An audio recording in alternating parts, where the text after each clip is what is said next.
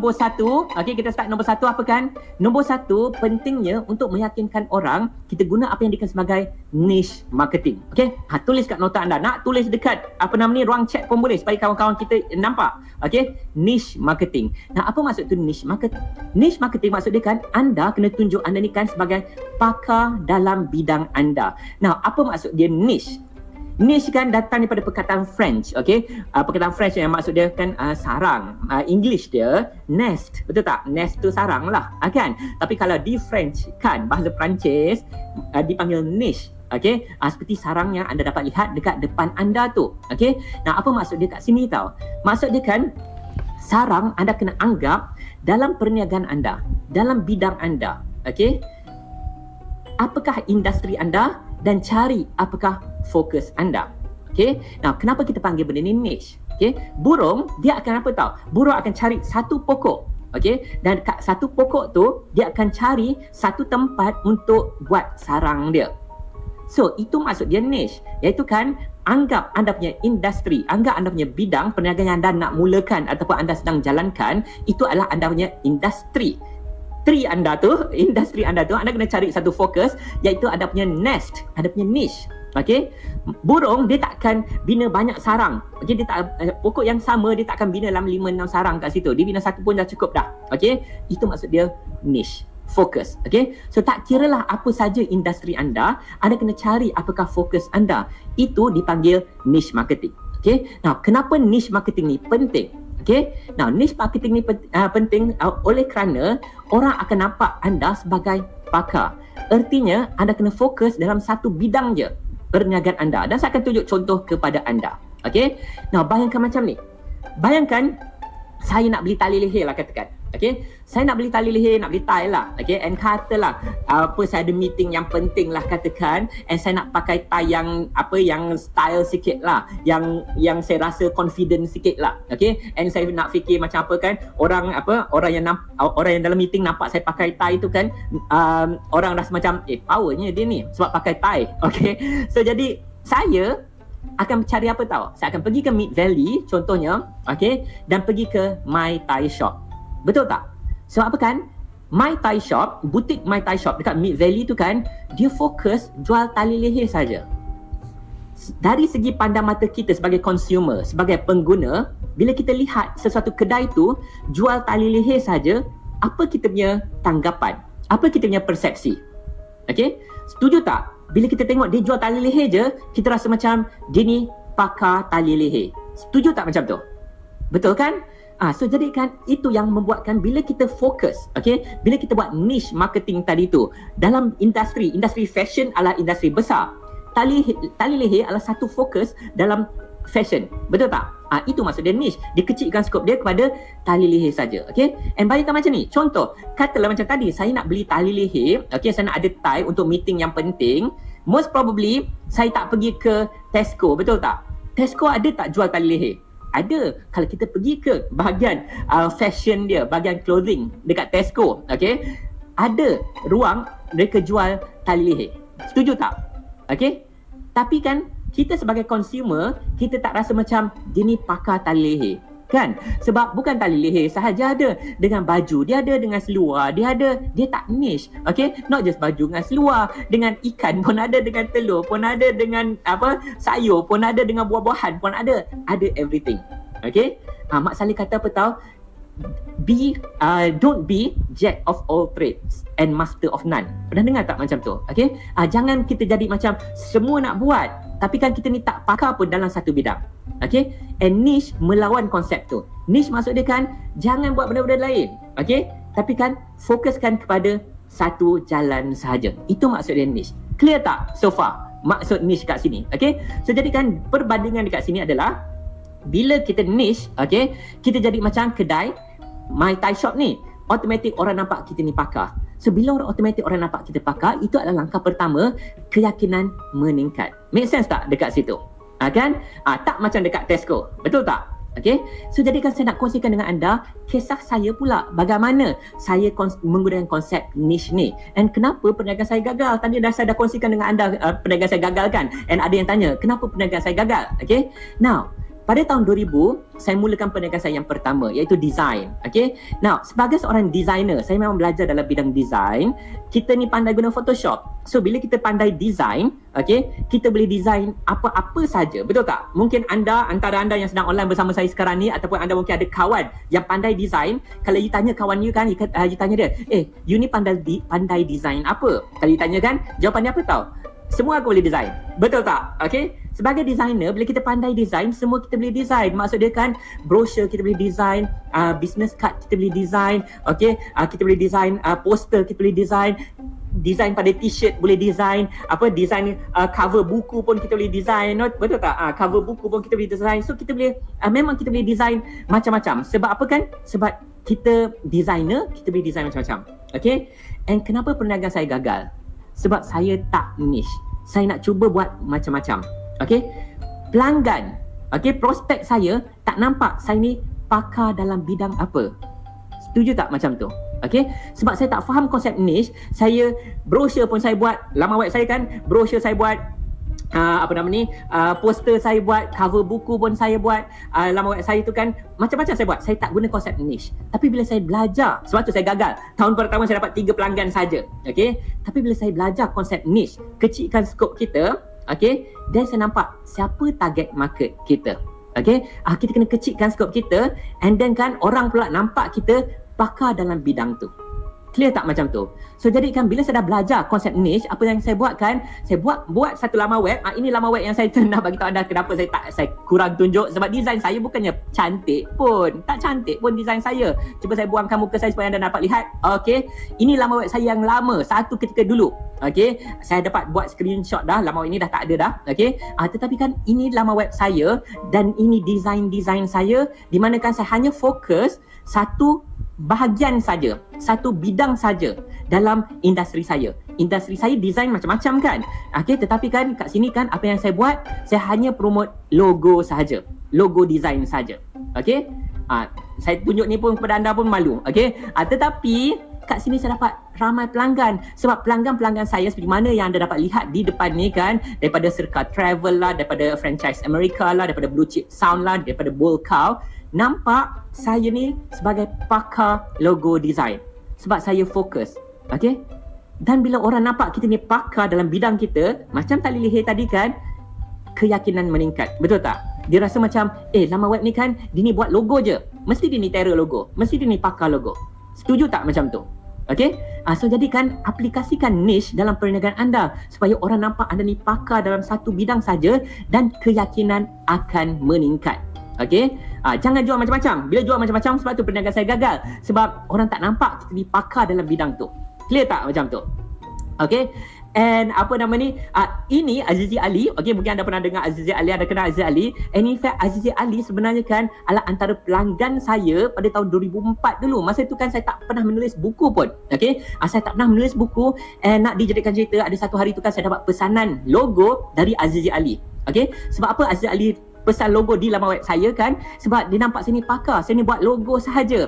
Saya jual murah pun satu tetapi kan saya ni pakar saya buat logo sahaja okay and cerita dia macam ni. Kalau anda tak tahu lagi cerita dia saja nak kongsikan dengan anda. Masa saya dapat pesanan daripada Azizi Ali kan uh, di laman web saya untuk buat logo dia tak tahu saya ni orang Malaysia okay sebab laman web saya seperti mana anda dapat lihat tadi everything is in English and pelanggan-pelanggan saya pun uh, pelanggan luar negara uh, kan? So bila dia hantar apa dia order daripada saya saya balas balik in English. Saya nampaklah dia, saya tahulah nama dia, uh, kan? Azizi Ali. Okay? Siapa tak kenal Azizi Ali at that point kan? Pada masa tu tak ada siapa kenal saya. Sebab apa? Saya tak pernah menulis buku saya tak pernah mengajar pun lagi. Okey? So jadi kan tahun 2004 macam tu uh, Aziz Ali uh, uh, pesan uh, logo daripada saya dan saya pun hasilkan logo. Now bila kita buat design okey sebagai seorang designer uh, dia macam ni tau. Dia bukannya bila kita buat satu design di, pelanggan terus suka betul tak? Dia ada beberapa round dia. Uh, kan? Dia ada beberapa, beberapa it? Balas email dia Okay, uh, contohnya macam bila saya dah buat logo Azali, saya buat logo Azali and then dia kata uh, uh, boleh tak besar, dia cakap in English lah dalam email, okay. Uh, dia kata can you make the font bigger, okay. And then dia kata okay can you uh, change the color, okay. And can you uh, adjust the logo to the uh, to the left a little bit. So adalah 4-5 kali email in English. Dia tak tahu saya ni orang uh, Malaysia, dia tak tahu saya ni orang uh, Melayu. Okay, habis 3-4 round tu, okay, saya balas balik email dia, dia dah puas hati. At the end kan, dia puas hati kan, dia kata dia suka sangat-sangat dengan logo yang saya hasilkan tu kan. And kalau anda pergi ke pejabat Aziz Ali hari ini tahun uh, 2020 sekarang ni kan logo yang digunakan tu adalah logo yang saya design pada tahun 2004 punya cerita okay and lepas dia dah puas hati dengan semua tu saya pun email dia kali ni bahasa Melayu saya tulis.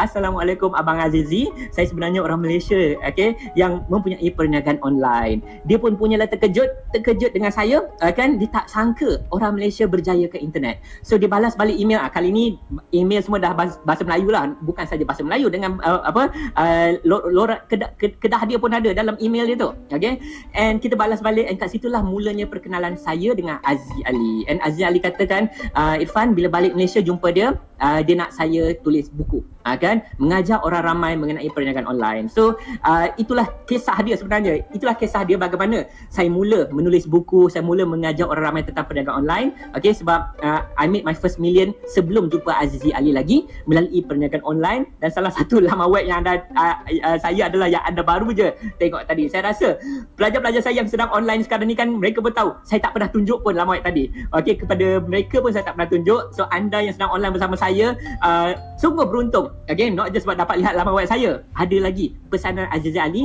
yang saya nak sampaikan kepada anda sebentar lagi. Okay so jadikan itu kisah dia kan bagaimana saya bermula okay saya fokus on logo design okay? Uh, saya fokus on logo design salah satu perniagaan saya ketika itu okay? Bagi anda yang kenali saya hari ini kan anda tahu saya ini menjalankan beberapa perniagaan. Saya ini seorang serial entrepreneur okay? Dan itu yang bestnya perniagaan online ni. Bila anda tahu teknik strategi perniagaan online anda boleh mulakan beberapa perniagaan. Tetapi setiap satu tu anda kena niche Okay nampak tak? Jangan combinekan everything. Artinya kan satu lama, uh, satu lama web, satu perniagaan, okay fokus kat sini. And then ada perniagaan lain fokus kat sini. Ada perniagaan lain fokus kat sini. Setiap satu tu niche. Okay? So jangan salah faham juga at the same time kan. Bukan maksud dia hanya mulakan satu perniagaan. Tidak. Later on, bila anda dah tahu teknik strategi perniagaan online, anda boleh mulakan beberapa, beberapa banyak pun perniagaan anda uh, anda nak. Okay? But setiap satu tu kan niche kepada industri apa target market yang tertentu. Okay, ha, nanti anda akan jelas lagi. Okay, so tu ni gambar uh, gambar saya dengan Azizi Ali. Uh, belah kiri ni ini logo, ni part of the logo lah sebenarnya. Tapi kan uh, dah tercrop dia tak ambil gambar apa gambar ni kan tidak mengandungi saya punya design. Di tepi huruf A tu anda dapat lihat huruf A Azizi Ali kan A belah kiri tu ada logo saya. Okey tetapi tak ditangkap dalam gambar ini. Okey uh, ini gambar saya masa muda-muda dulu sekarang dah tak muda sangat. Okey but more importantly kan ini masuk saya tau anda kena fokus dan bagi orang nampak orang ramai nampak anda ni pakar dalam bidang anda. So contohnya katalah anda ni usahawan kecil-kecilan. Anda usahawan kecil-kecilan yang menjual karipaf lah katakan. Okay? Anda punya lama anda punya Facebook karipafayam.com. Okay? Nak tunjukkan yang anda ni fokus on karipaf ayam saja. Okay? Tak semestinya anda buat. Tak payah nak buat apa serunding ke sardin ke ataupun keripap daging ke sebagainya tak. Okey tak semestinya nak buat boleh. Tetapi kan at least ada konsep niche, niche di situ kan di mana anda jangan letak kuih seri muka pula kat situ jangan letak kuih keria pula kat situ kan. Karipaf saja. Okey contoh karipafayam.com okey And then maksud dia apa tau? Instagram anda pun anda karipah ayam juga. Manjakan niche, fokus. Nah nampak tak? Sekarang ni apa tanggapan orang? Boleh tengok Facebook anda karipaf ayam, Instagram anda karipaf ayam menggunakan tema yang sama, menggunakan konsep yang sama. Okay. Lama web anda pun karipaf ayam juga. Okay. Itulah niche nam- masuk dia kan. So jadikan kat sini orang nampak ada ni pakar dan kat sini orang lagi yakin dengan anda sebab anda guna teknik niche. Clear tak macam tu? Okay, uh, ini maksudnya niche. So bayangkan uh, dalam email pun, contoh email marketing, anda email pelanggan anda ada banner anda. Okay, daripada karipafayam.com. Uh, sekadar contoh macam tu. So dia jadi macam uniform tau. Okay, uh, ini apa YouTube channel. Okay, uh, anda ada YouTube channel on karipaf ayam juga. Okay, so orang nampak anda ni pakar dalam bidang tu. Tak kira lah dalam email ke, dekat Facebook ke, kat YouTube ke, kat laman web ke, kat Instagram. Focus on niche anda. Okey, kat sini pun kan bila anda lihatlah gambar kat depan anda, setuju tak kalau saya kata kat anda kan anda nampak pemilik perniagaan ni pakar dalam karipaf ayam. Betul tak? Okey. Sebab apa kan? Dia fokus. Setuju tak macam tu? Okey. Ha, itu konsep niche. Dan bagaimana anda nak aplikasikan ni? Okey. Bagaimana anda nak aplikasikan ni kan adalah saya nak tunjuk anda antara pelajar saya. Tak silap saya tadi secara online saya nampak. Okey saya nampak Erin. Okey uh, Erin Azmi nama dia. Okey kalau Erin kalau masih lagi online okey boleh tak bagi salam? Adalah seorang uh, pelajar kami dah lama dah. Tahun berapa Erin? Kalau Erin masih online ataupun kalau Razi ingat okey. Erin adalah uh, usahawan online merupakan pelajar kami. Okey and apa yang Erin buat saya akan tunjuk laman web Erin. Okey Erin kan dia buat baby carrier. Okey uh, seperti mana yang kat depan ni? Anda dapat lihat kan punyalah cantik Captain America ada kat apa apa yang Bumblebee pun ada dengan Owl pun ada. Kalau saya ada baby saya dah order dah. Baby carrier daripada Erin okay? And saya nak tunjuk laman web Erin kan kepada anda. Bagi saya chance sebentar. Okay? Alright ah, ini contoh laman web Erin okay? Tapi my point apa tau? Erin pandai menjahit okay? Dia pandai menjahit. Tapi di laman web je okay? Di laman webnya kan baby carrier saja Okay? Kenapa tak ada cushion? Kenapa tak jahit langsir? Kenapa tak ada apa jahit apa nama baju dan sebagainya? Kalau buat macam-macam tak niche. Betul tak? Kalau buat macam-macam, orang tak nampak kita ni pakar dalam bidang ni. Okey, okey, saya dapat jeling uh, Erin Azmi ada uh, secara online sebagai founder. Uh, Erin pun juga boleh kongsikan juga kat ruang chat you punya website ni, uh, URL together.com.my tak silap saya kan. So jadikan macam Erin, okey, pelajar kami uh, bina lama web, okey. Uh, kita dah ajar bina lama web dalam program kami kan, menjual baby carrier sahaja. Okay, ah, nampak design-design punya lah cantik kat depan tu. Okay, tapi kan yang penting fokus, niche. Nampak tak konsep dia? So jadikan bila Erin buat hanya baby carrier saja, okay? Dan tak jual benda-benda lain. Tak jual kadang-kadang kan uh, perasan tak kadang-kadang kita ni yang baru nak mulakan perniagaan, kita nak jual baby product, macam-macam baby product kita nak pergi jual. Betul tak? Itu bukan niche. Betul tak?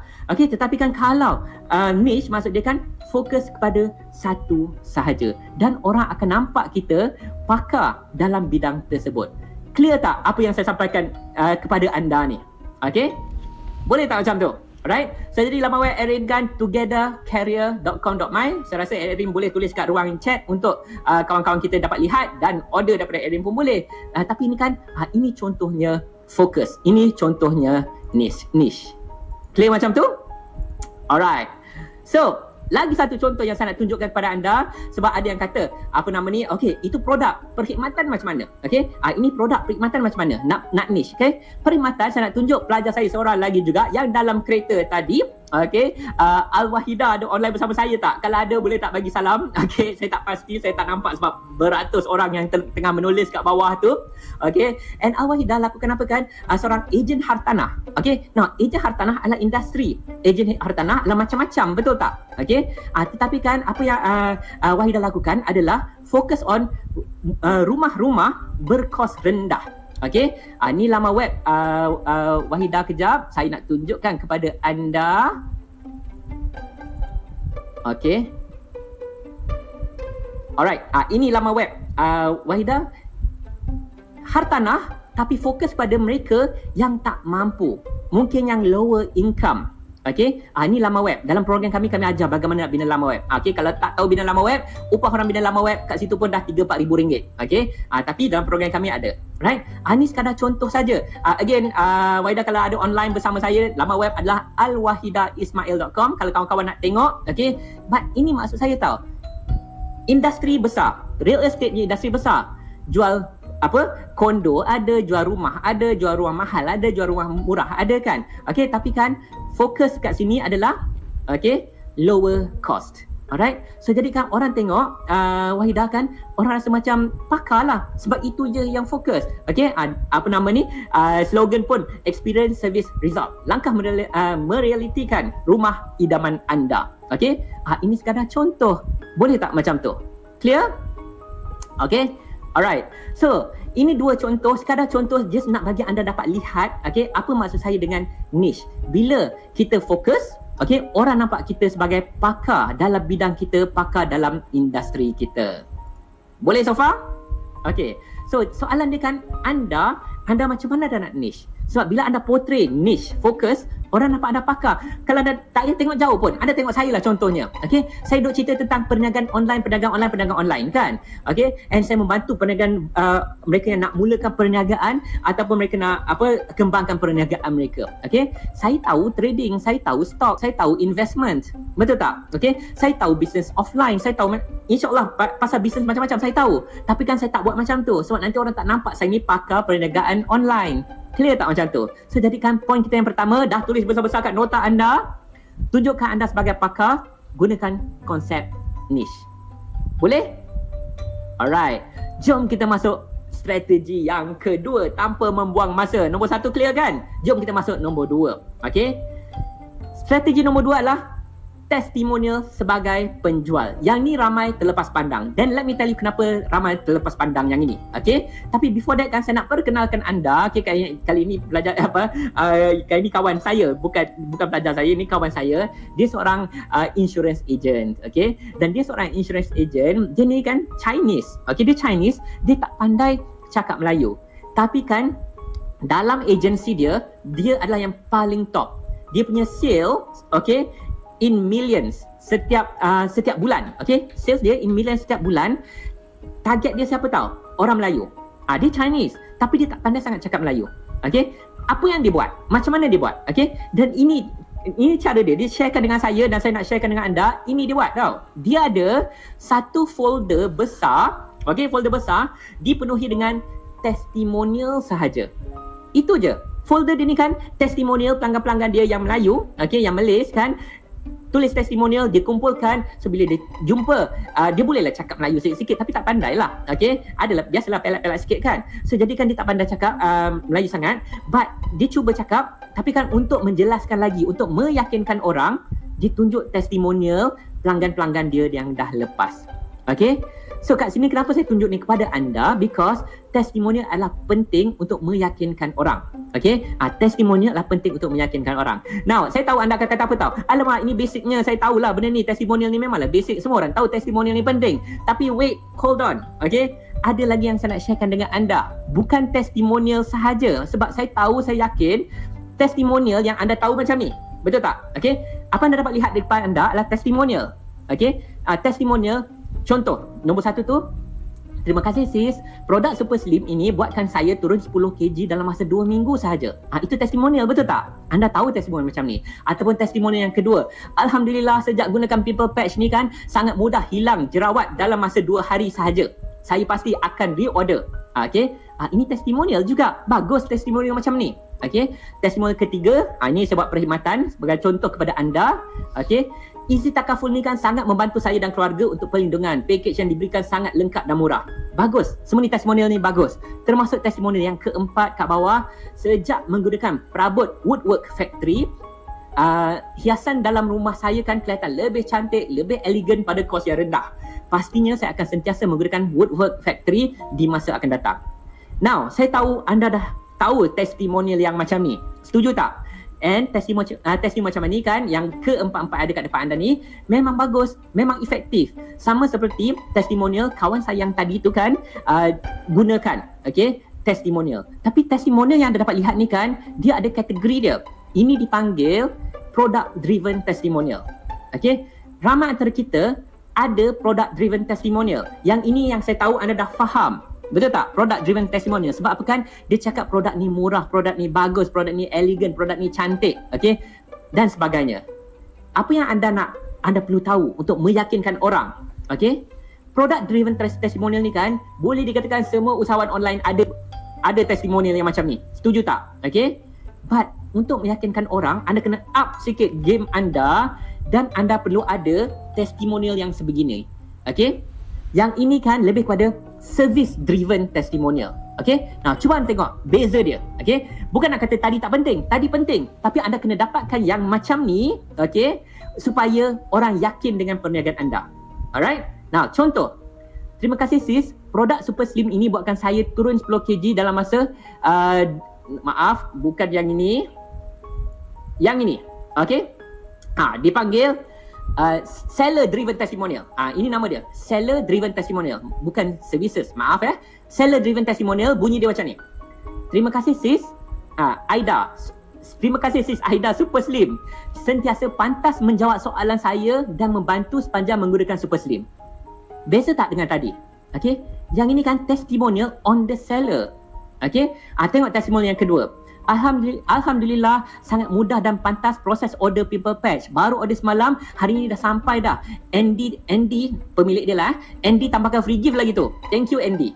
Nampak tak? The testimonial sekarang ni kan adalah seller driven. Okay? Product driven penting. Tapi now anda kena perbanyakkan seller driven. Testimonial untuk diri anda sendiri. Okay? Ah, testimonial yang ketiga.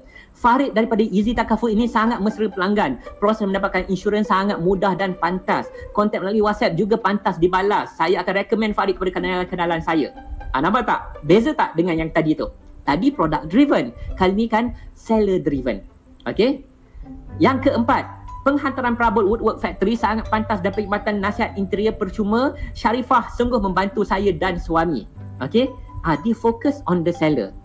Okay, selalu kita fikir testimonial apa tahu? Untuk orang nak beli produk kita. Now, anda kena fikir testimonial juga untuk orang beli anda. Maksud saya beli anda bukan beli anda, tak? Okay, maksud saya adalah untuk beli dan yakin dengan perkhidmatan yang anda berikan. Itu maksud dia seller driven. Okay, yang penting kat sini apa kan? Anda kena nampak beza product driven, dia lebih fokus on product kebanyakan anda ataupun anda lihat pemilik apa nama ni uh, pemilik uh, perniagaan kat luar sana banyak product driven testimonial which is good okay? But untuk upkan game anda anda kena tambahkan juga seller driven testimonial. Ini yang akan membuatkan orang yakin dengan anda okay? Sebab bila anda baca pun kan dia ada that human touch betul tak? Okay, uh, dia ada that human touch untuk orang lagi yakin untuk orang beli dari anda. Okay, so jadikan tip kita yang kedua, strategi yang kedua adalah fikirkan seller driven testimonial. Okay, dan soalan dia kan adalah macam mana nak dapat testimonial macam ni?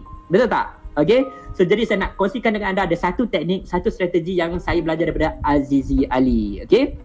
Ingat eh Azizi Ali uh, Azizi Ali yang menerbitkan buku saya yang pertama okey uh, syukur sangat-sangat okey oleh kerana Azizi Ali lah uh, saya dikenali sebagai Irfan Hairi seperti mana yang anda kenali uh, hari ini okey but um, pada mulanya Okay, pada mulanya kan saya hasilkanlah buku saya sebab Aziz Ali minta saya buat buku dan dia nak terbitkan buku dan buku saya ni kan dia tak ada testimonial. Biasalah, buku mana ada testimonial bila baru lepas uh, dituliskan. So jadi kan saya tanya Cik Ali uh, Abang Aziz ni macam mana ni buku kita ni tak ada testimonial. Okay. And then dia kata okay Irfan dia ajar satu benda. Macam ni buat. Okay.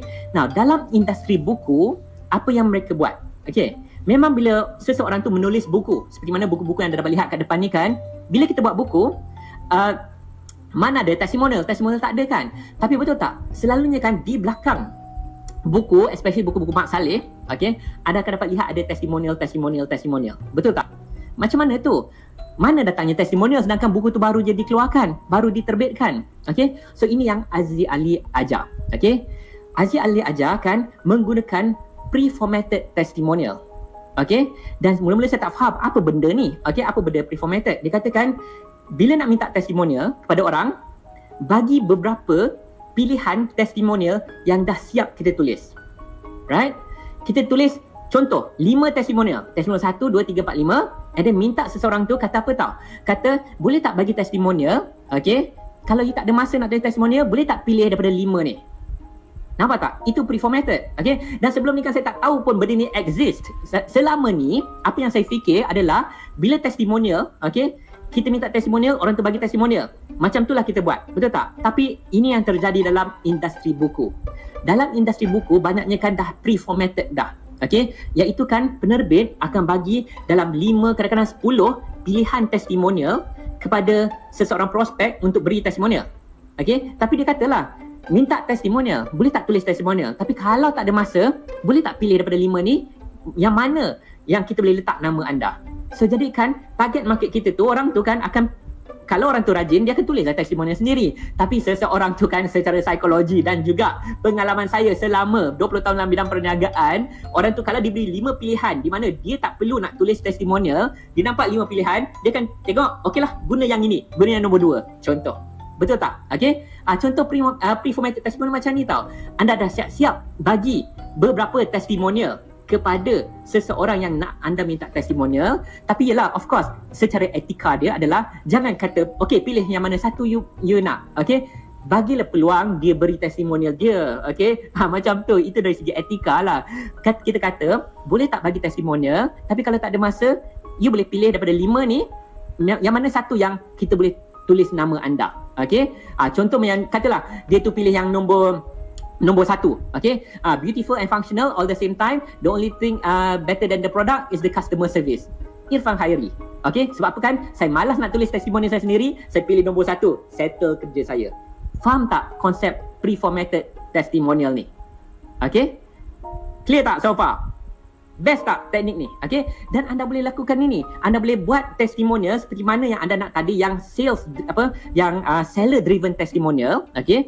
Menggunakan seller driven testimonial, anda boleh tulis beberapa testimonial, nak tulis product driven pun boleh, seller driven, anda pelbagaikanlah. Okay? And minta prospek anda eh boleh bro boleh tak tuliskan testimonial tapi kalau bro tak ada masa kan cuba pilih daripada lima ni kan mana yang paling sesuai ha nampak tak cara dia kat situ then ada dapat testimonial yang paling best product driven dapat sales driven pun dapat best tak teknik ni saya rasa best kan okay clear kan cantik alright ada sedikit tip bonus yang saya nak sharekan dengan anda okay tip bonus dia adalah ni tambahan sedikit okay reverse testimonial. Okay? Saya nak beri anda reverse testimonial. Maaf sangat kenapa saya gelak anak kucing saya ni dok mengacau saya. kucing saya tengah kacau saya. Kejap, kasih Chan. okay, balik kepada sini. Ada sedikit bonus tip. Kalau anda rasa tadi tu dah best, okay, uh, ini bonus tip untuk anda. Saya nak minta anda tulis sebab apa kan saya tak ada contoh untuk anda. Apa maksud dia reverse testimonial? Okay? Reverse testimonial, minta anda tulis eh sebab saya dah ada contoh. Dia something like this tau. Okay Dia something like this Testimonial tu Mula-mula Dia terbalik sikit Dia reverse sikit Okay Ataupun Bunyi dia lebih kurang macam ni lah Maksud saya terbalik Ataupun reverse macam ni tau um, Macam ni Pada mulanya Saya ragu-ragu nak order Daripada Pimple Patch. Tapi dah lepas order Bla bla bla sekian-sekian ah, Nampak tak? Testimonial tu kan Pada mula-mulanya kan Dia tulis Pada mulanya kan saya ragu-ragu nak beli Pimple Patch Sebab takut ianya tak efektif. Tapi lepas dah beli people patch baru saya dapati people patch ni sangat-sangat efektif dan seller di Sharifah kan sangat-sangat um, pantas hantar order kepada saya. Itu maksud dia reverse testimonial. Di awal dia anda kena bunyi dia negatif dulu Okay, sebab apa kan anda nak meyakinkan orang anda kena fikir dari prospek orang orang boleh tengok anda dia pun mungkin ada keraguan tersebut okay? tapi bila dia nampak pimple patch ni uh, uh, dapat testimonial daripada seseorang tu kata awal-awal kan saya ragu-ragu dengan pimple patch tapi kan lepas gunakan pimple patch sangat-sangat efektif dan Sharifah pun sangat membantu menggunakan pimple patch ni. Terima kasih Sharifah. Contoh macam tu. Clear tak? So, anda gunakan reverse testimonial. Okay. Ha, contoh, pada awalnya kan, ni satu lagi contoh lah eh pada awalnya saya rasa macam nak dapatkan takaful ni kan satu proses yang rumit, yang susah dan sebagainya. Tapi sejak bertemu dengan Farid, Farid mempermudahkan segala-galanya. Ha, nampak tak? Itu maksud dia reverse testimonial. Awal-awal kan suarakan kera- keraguan, kerisauan, okay, uh, supaya kita reverse kan sebab kita nak meyakinkan orang lain. Orang lain lain pun ada that keraguan dalam kepala mereka. Orang lain pun ada that uh, kerisauan dalam kepala mereka. So bila mereka baca testimoni yang betul reverse ni kan, mereka rasa eh aku pun macam tu juga. Aku pun risau juga nak beli pimple patch. Aku pun takut juga lecehnya proses uh, inch, apa takaful dan sebagainya. Alright? So jadi hopefully anda dah tulis apa maksud reverse testimonial dan anda fahami dan anda boleh terus aplikasikan teknik ni dan teknik ni kan sangat-sangat efektif untuk meyakinkan orang. Boleh tak macam tu? Clear kan? Alright, jom kita masuk poin yang ketiga, strategi yang ketiga. Strategi pertama tadi, tunjukkan anda ni pakar, fokus, niche kepada satu bidang saja. So bila anda niche pada satu bidang, orang nampak anda ni pakar dalam bidang tersebut. Nombor dua, testimonial sebagai penjual, testimonial sebagai seller. Okay, okay, uh, apa nama ni? Seller base testimonial tadi tu. Yang ketiga, hasilkan brand story dan kongsikan okay dan hasilkan brand story ni kan. Now brand story is a long cerita dia panjang. Okay dalam modul saya nanti saya akan kongsikan dengan anda. Uh, uh, bagi anda yang belum join program saya stay back sebentar. Saya akan kongsikan dengan anda sebentar lagi mengenai brand story. Tapi just to give you an idea saya selalu gunakan teknik brand story okay untuk meningkatkan keyakinan orang lain Okay, ah, saya selalu gunakan teknik brand story untuk semua perniagaan saya untuk meningkatkan keyakinan orang lain dan anda pun perlu gunakan brand story. Nah, sebab apa? Okay, nah sebabnya macam ni tau. Katalah talking about story lah katakan eh, kisah, cerita. Nah, betul tak? Setuju tak kalau saya tanya anda macam ni tau? Kalau anda tengok movie, movie-movie yang based on real story adalah lagi best. Betul tak? Okay, ah, contoh Braveheart, Titanic, Pursuit of Happiness. Saya rasa many of you pernah tengok kan Pursuit of Happiness kan? Ataupun baru-baru ni, few years ago, 12 Years of Slave, Apollo 13. Movie yang based on real story ni kan, bila kita tengok, best sangat-sangat.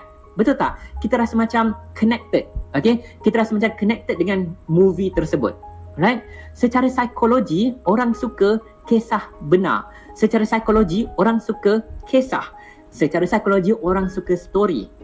So dalam perniagaan untuk meyakinkan orang, anda kena create story untuk perniagaan orang, uh, perniagaan anda. Okay? Ini dipanggil brand story. So jadikan saya nak tunjuk contoh kepada anda.